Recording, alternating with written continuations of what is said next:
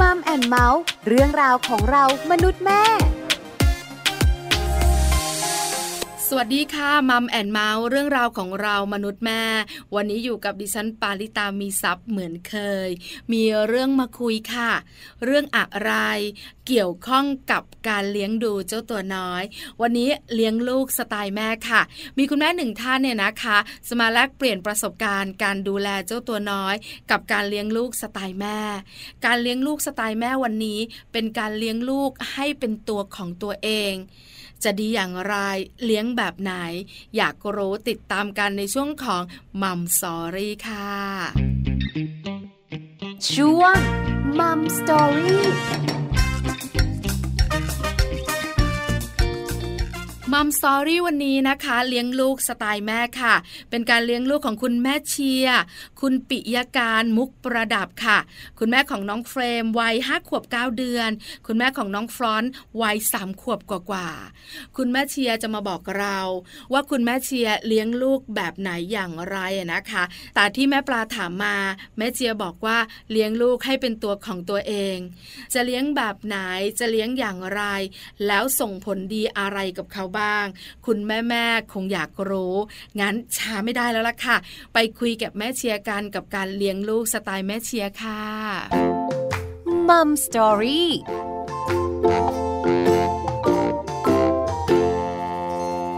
สวัสดีค่ะแม่เชียร์ขา ค่ะสวัสดีค่ะ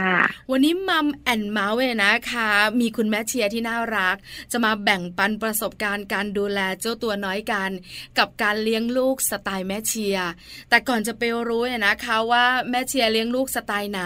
ถามก่อน แม่เชียร์ขามีเจ้าตัวน้อยกี่คนคะอ่าสองคนค่ะสองคนวัยไหนกันบ้างคะแม่เชียร์ค่ะ คนโตก็ห้าขวบกับอีกเก้าเดือนละค่ะ ส่วนคนเล็กก็ สามขวบค่ะ คนโตคือน้องเฟย์เนี่ยนะคะห้าขวบเก้าเดือน เป็นเด็กผู้หญิงที่น่ารัก ส่วนคนเล็กล่ะคะ น้องฟรอนนี่ผู้หญิงหรือผู้ชายคะผู้หญิงเหมือนกันนะคะเป็นผู้หญิงทั้งคู่ค่ะ เป็นผู้หญิงทั้งคู่ถามแม่เชียร์ก่อนว่า ตั้งใจให้เขาเป็นผู้หญิงทั้งคู่ หรือว่าตามธรรมชาติเลยเราไม่ได้กำหนดนะคะ ก็ตามธรรมชาติเลยค่ะ ไม่ไม่ได้กำหนดอะไรทั้งนั้นนะคะค่ะ แต่จริง ๆ ในใจเนี่ย ทั้งคุณแม่เชียร์คุณสามีเนี่ย อยากได้ผู้หญิงหรือผู้ชายกันนะคะ จริง ๆ ก็ได้หมดอะค่ะ เราก็แค่คิดว่า เออแบบ อยากให้มีสองคนแหละ แต่ว่าไม่ได้ซีเรียสเรื่องเพศนะคะ อืมค่ะ จะผู้หญิงหรือผู้ชายก็ได้ แล้วเขาก็มาเป็นผู้หญิงทั้งคู่น่ารักทีเดียว เลี้ยงยากไหมคะแม่เชียร์ ก็ไม่ยากค่ะใช่ค่ะ ค่ะแม่เชียร์โชคดีนะคะ มีเจ้าตัวน้อยเลี้ยงไม่ยาก เพราะว่าห้าขวบเก้าเดือนกับสามขวบกว่าๆเนี่ย เป็นวัยที่ควรจะปวดหัว และเวียนหัวพอสมควร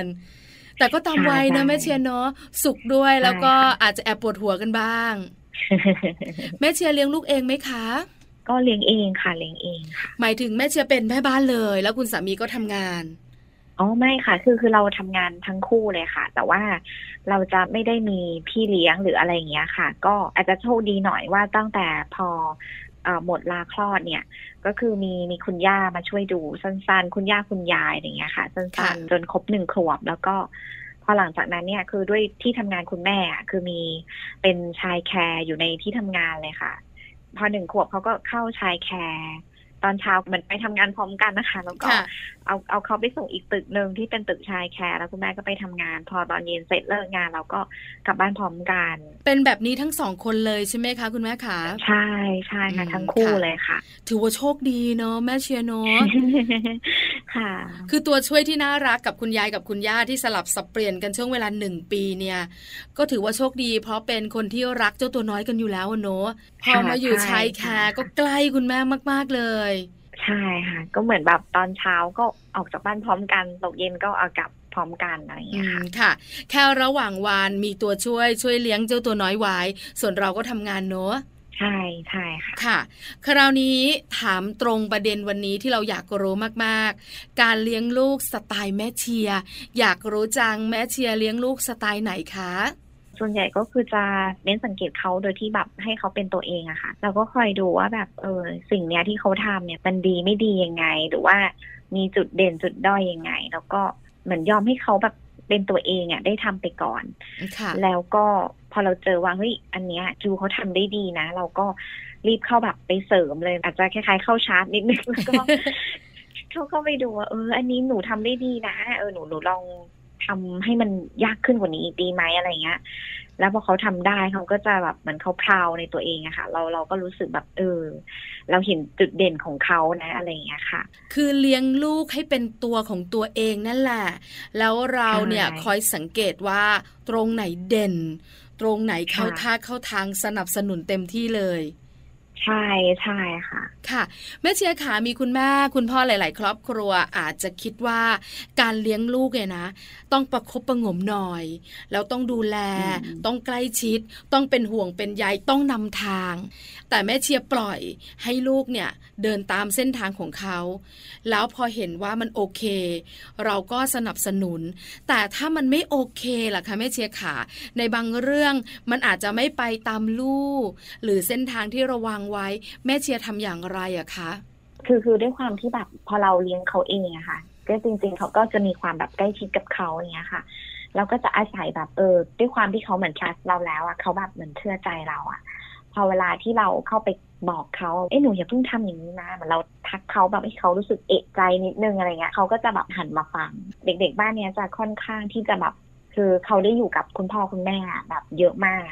ถึงเราเป็นคุณพ่อคุณแม่ที่ทำงานอะแต่ว่าพอกลับมาบ้านนี่คือแบบคุณภาพ time มากคืออมจะแบบเวลาเหมือนคุณมีเวลาภาพให้กับเขาใช่ใช่เพราะฉะนั้นน่ะคือความที่เขา trust กับพ่อกับแม่อยู่แล้วอะพอเราเจอไอ้ยอันนี้มันไม่ชอบมาพากลแล้วรู้สึกว่าเขาเล่นแล้ว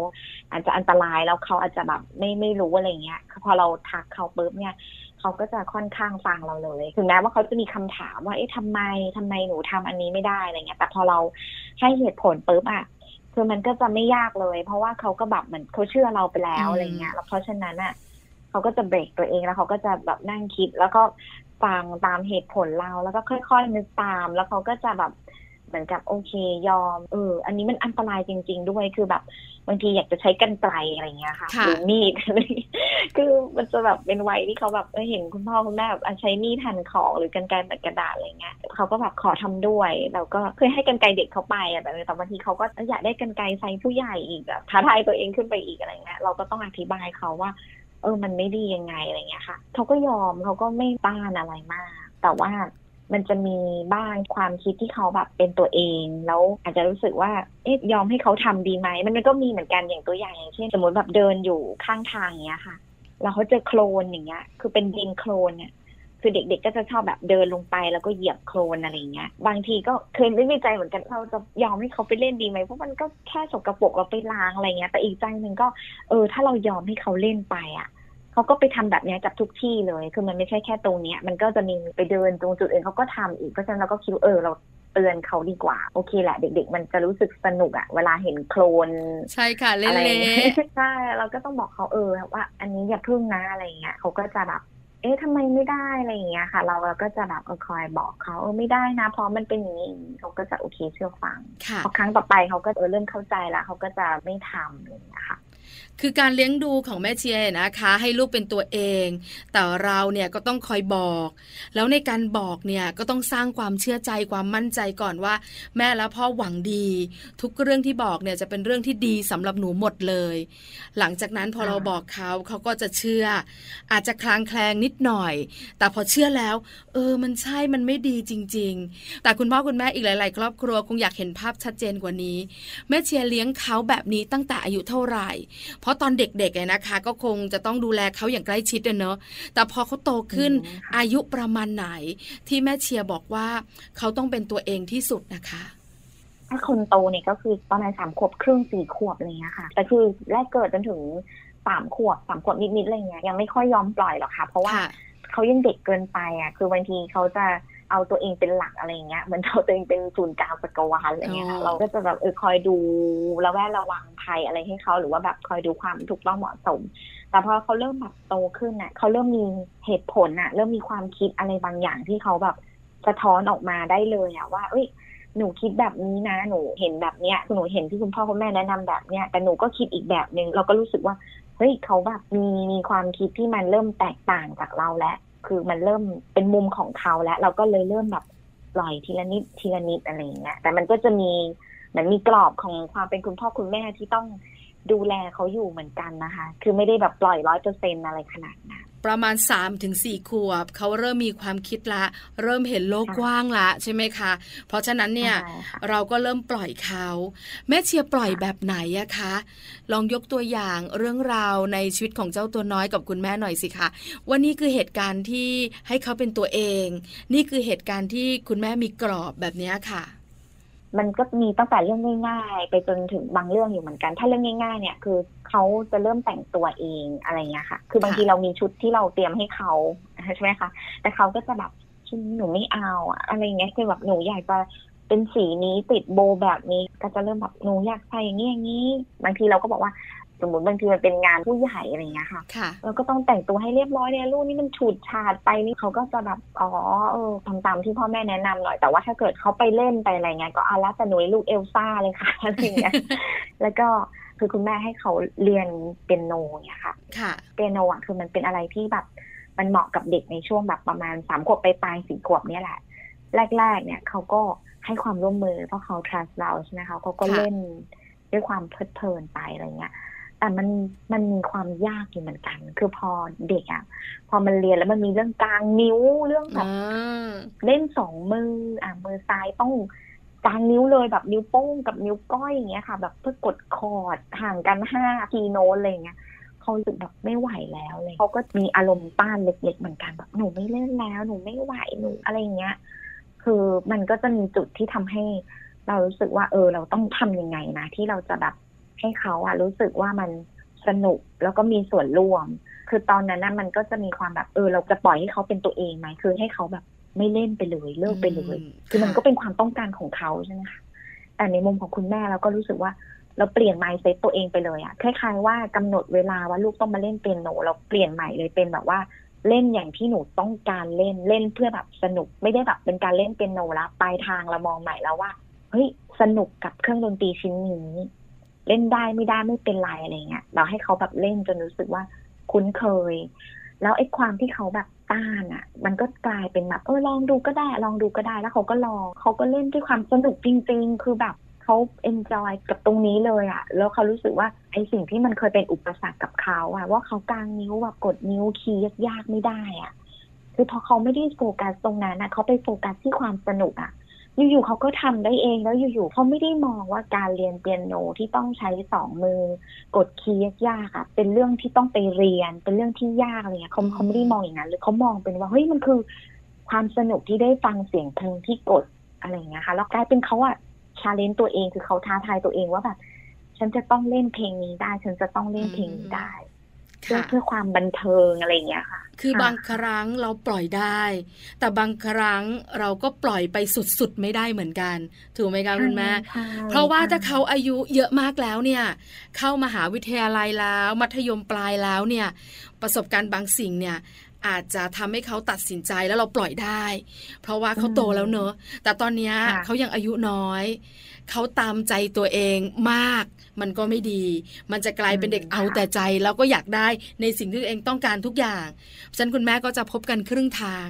หรือไม่ก็ต้องเปลี่ยนมีกลยุทธ์กันบ้างละในการที่จะจัดการเจ้าตัวน้อยของเรา ให้อยู่ในช่องทาง ให้อยู่ในรูทาง คุณแม่ใช้วิธีแบบนี้ทั้งสองคนเลยหรือเปล่าคะใช่ค่ะ คือบางทีอะด้วยความที่เลี้ยงลูกใช่ไหมคะ คือความที่เราใกล้ชิดกับลูกมากเนี่ย บางทีเราเราเจอทั้งมุมที่แบบ ไม่ดีแล้วก็มุมมุมดีอะไรเงี้ยคุณแม่ก็เริ่มรู้สึกว่าไม่ไหวแล้วแบบว่ารับมือกับลูกไม่ไหวแล้วก็จะไปบอกคุณพ่อค่ะคุณพ่อก็จะเหมือนกับช่วยพยายามให้เห็นอีกมุมหนึ่งอะจดจำภาพนี้สิเวลาที่ลูกกำลังแบบมีความสุขเพลิดเพลินกับสิ่งนั้นสิ่งนี้อะไรอย่างเงี้ย โดยเขาได้เป็นตัวของตัวเองเออคุณพ่อก็มาช่วยเตือนสติคุณแม่ เราก็เหมือนผัดกันเตือนกันไปเตือนกันมาค่ะ ซึ่งแนวทางการเลี้ยงของเราอะมันก็จะแบบ มีความเหมือนกัน เน้นสุดท้ายอะ สิ่งที่ลูกได้คือแบบได้ความสนุกอะ คือเขาเป็นวัยแบบห้าหกขวบประมาณเนี้ยค่ะ คือเขายังไม่ได้แบบต้องการกฎเกณฑ์ความถูกต้องเป๊ะร้อยเปอร์เซ็นเพอร์เฟกอะไรอย่างเงี้ยค่ะ คือเราก็จะมองว่าเฮ้ยเขาได้เรียนรู้แล้วนะ เขาได้สนุกแล้วนะคือคุณแม่ก็จะมีความ perfectionist เหมือนกัน คือด้วยความเป็นคนทำงานใช่ไหมคะ เราก็จะค่ะต้องแบบงานเราก็อยากให้งานเราเนียนอะไรเงี้ยแต่พอมาเลี้ยงลูกอะมันไม่ใช่อืมันเป็นอีกมุมหนึ่งเลยว่า เราต้อง ปล่อยให้เขาเป็นไปตามธรรมชาติที่เขาแบบเรียนรู้อะไรเงี้ยแล้วคือค่ะคนที่ช่วยเตือนๆกันก็คือคุณพ่อคุณแม่เนี่ยสลับกันเตือนไปมาว่าเอ้ยเราอย่าลืมนะว่าเป้าหมายที่เราแบบมองลูกอะคือ ให้เขาสนุกให้เขาเรียนรู้มากที่สุดไม่ได้แบบว่าเป๊ะอะไรอย่างเงี้ยขนาดนั้น แนวทางก็เหมือนเหมือนกันอะไรอย่างเงี้ยอืค่ะมค่ะ ทั้งน้องเฟรม ทั้งน้องฟรอนต์เลยอะนะคะ คุณแม่เลี้ยงเหมือนกัน คือให้เขาเป็นตัวค่ะเองมากที่สุดเนี่ยนะคะ คุณแม่ขาแล้วคุณแม่มองว่าการเลี้ยงลูกให้เป็นตัวเอง มันจะมีข้อดีอย่างไร มันจะส่งผลดีอย่างไรต่อตัวของลูกๆล่ะคะ อืมค่ะ คือเราไม่ได้แบบเลี้ยงเด็กแล้วก็ให้เขาเป็นบล็อกอะเหมือนกับว่าเรียนเก่งนิสัยดี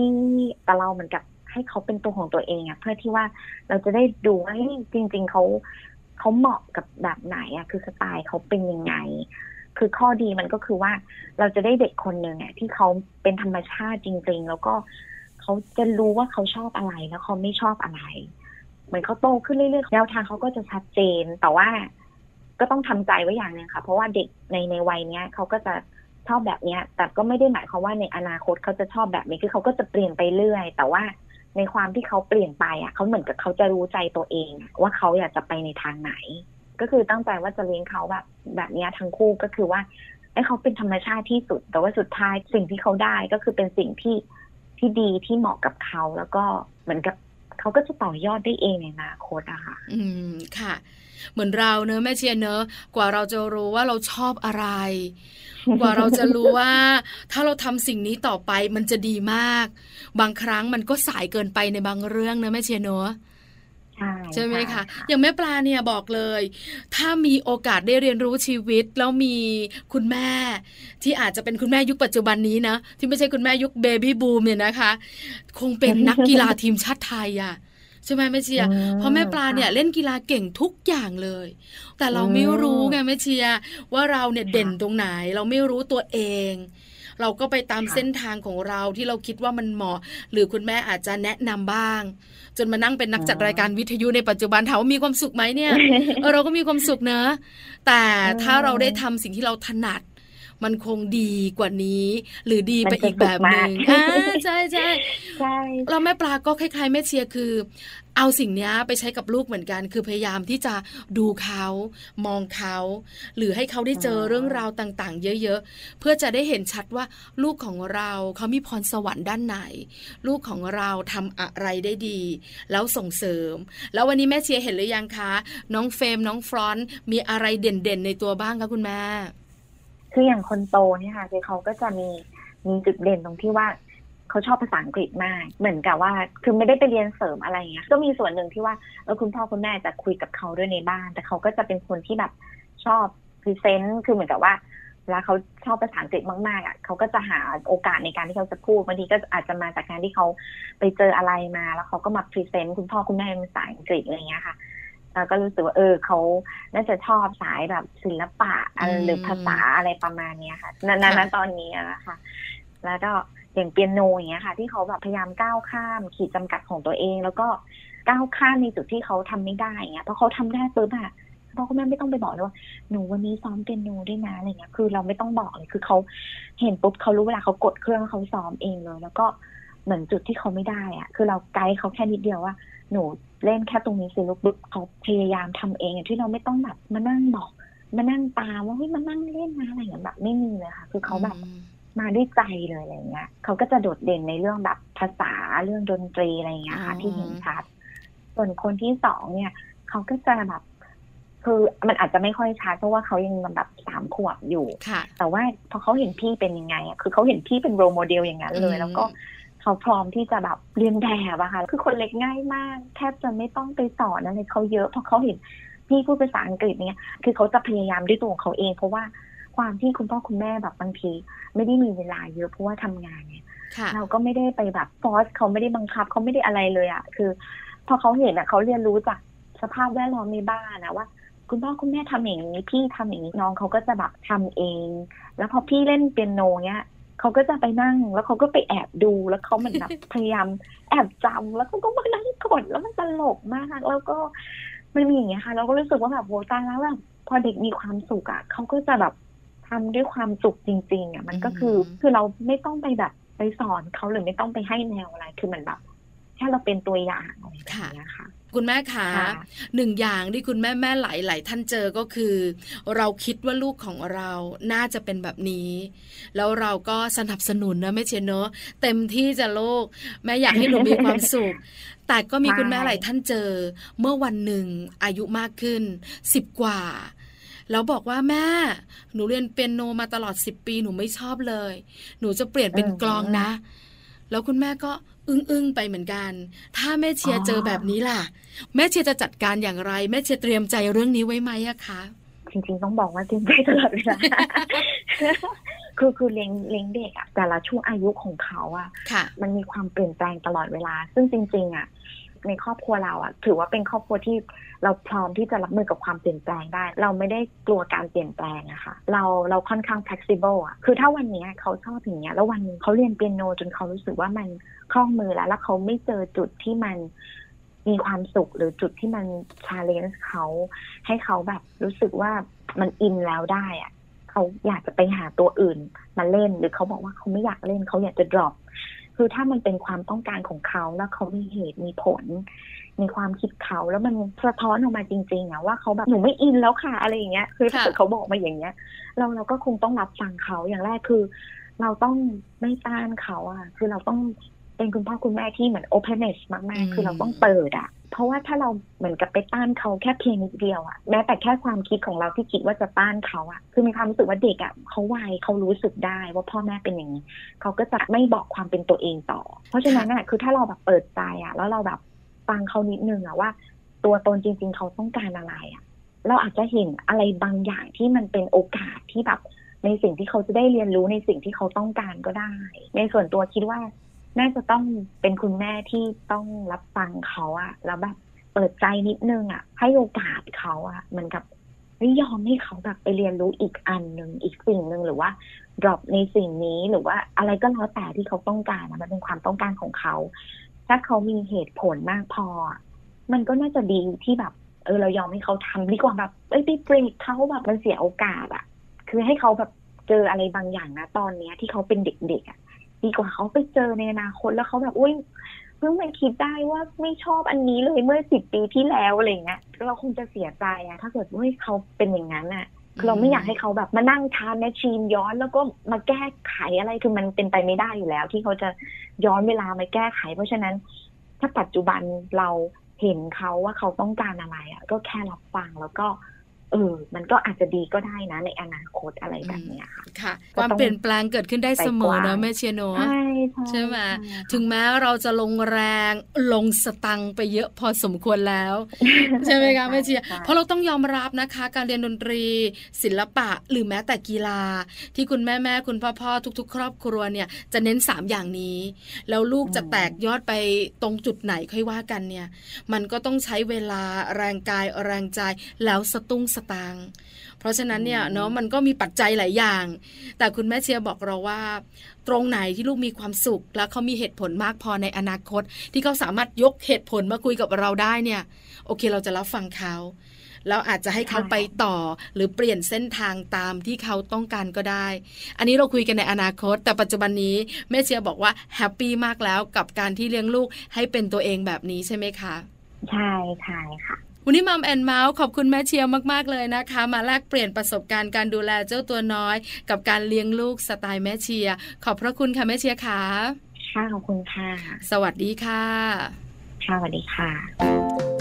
Mom Story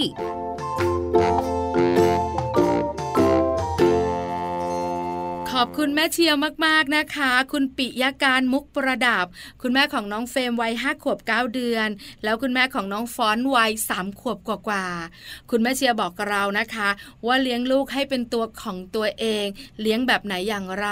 แล้วส่งผลอย่างไรต่ออนาคตของเขา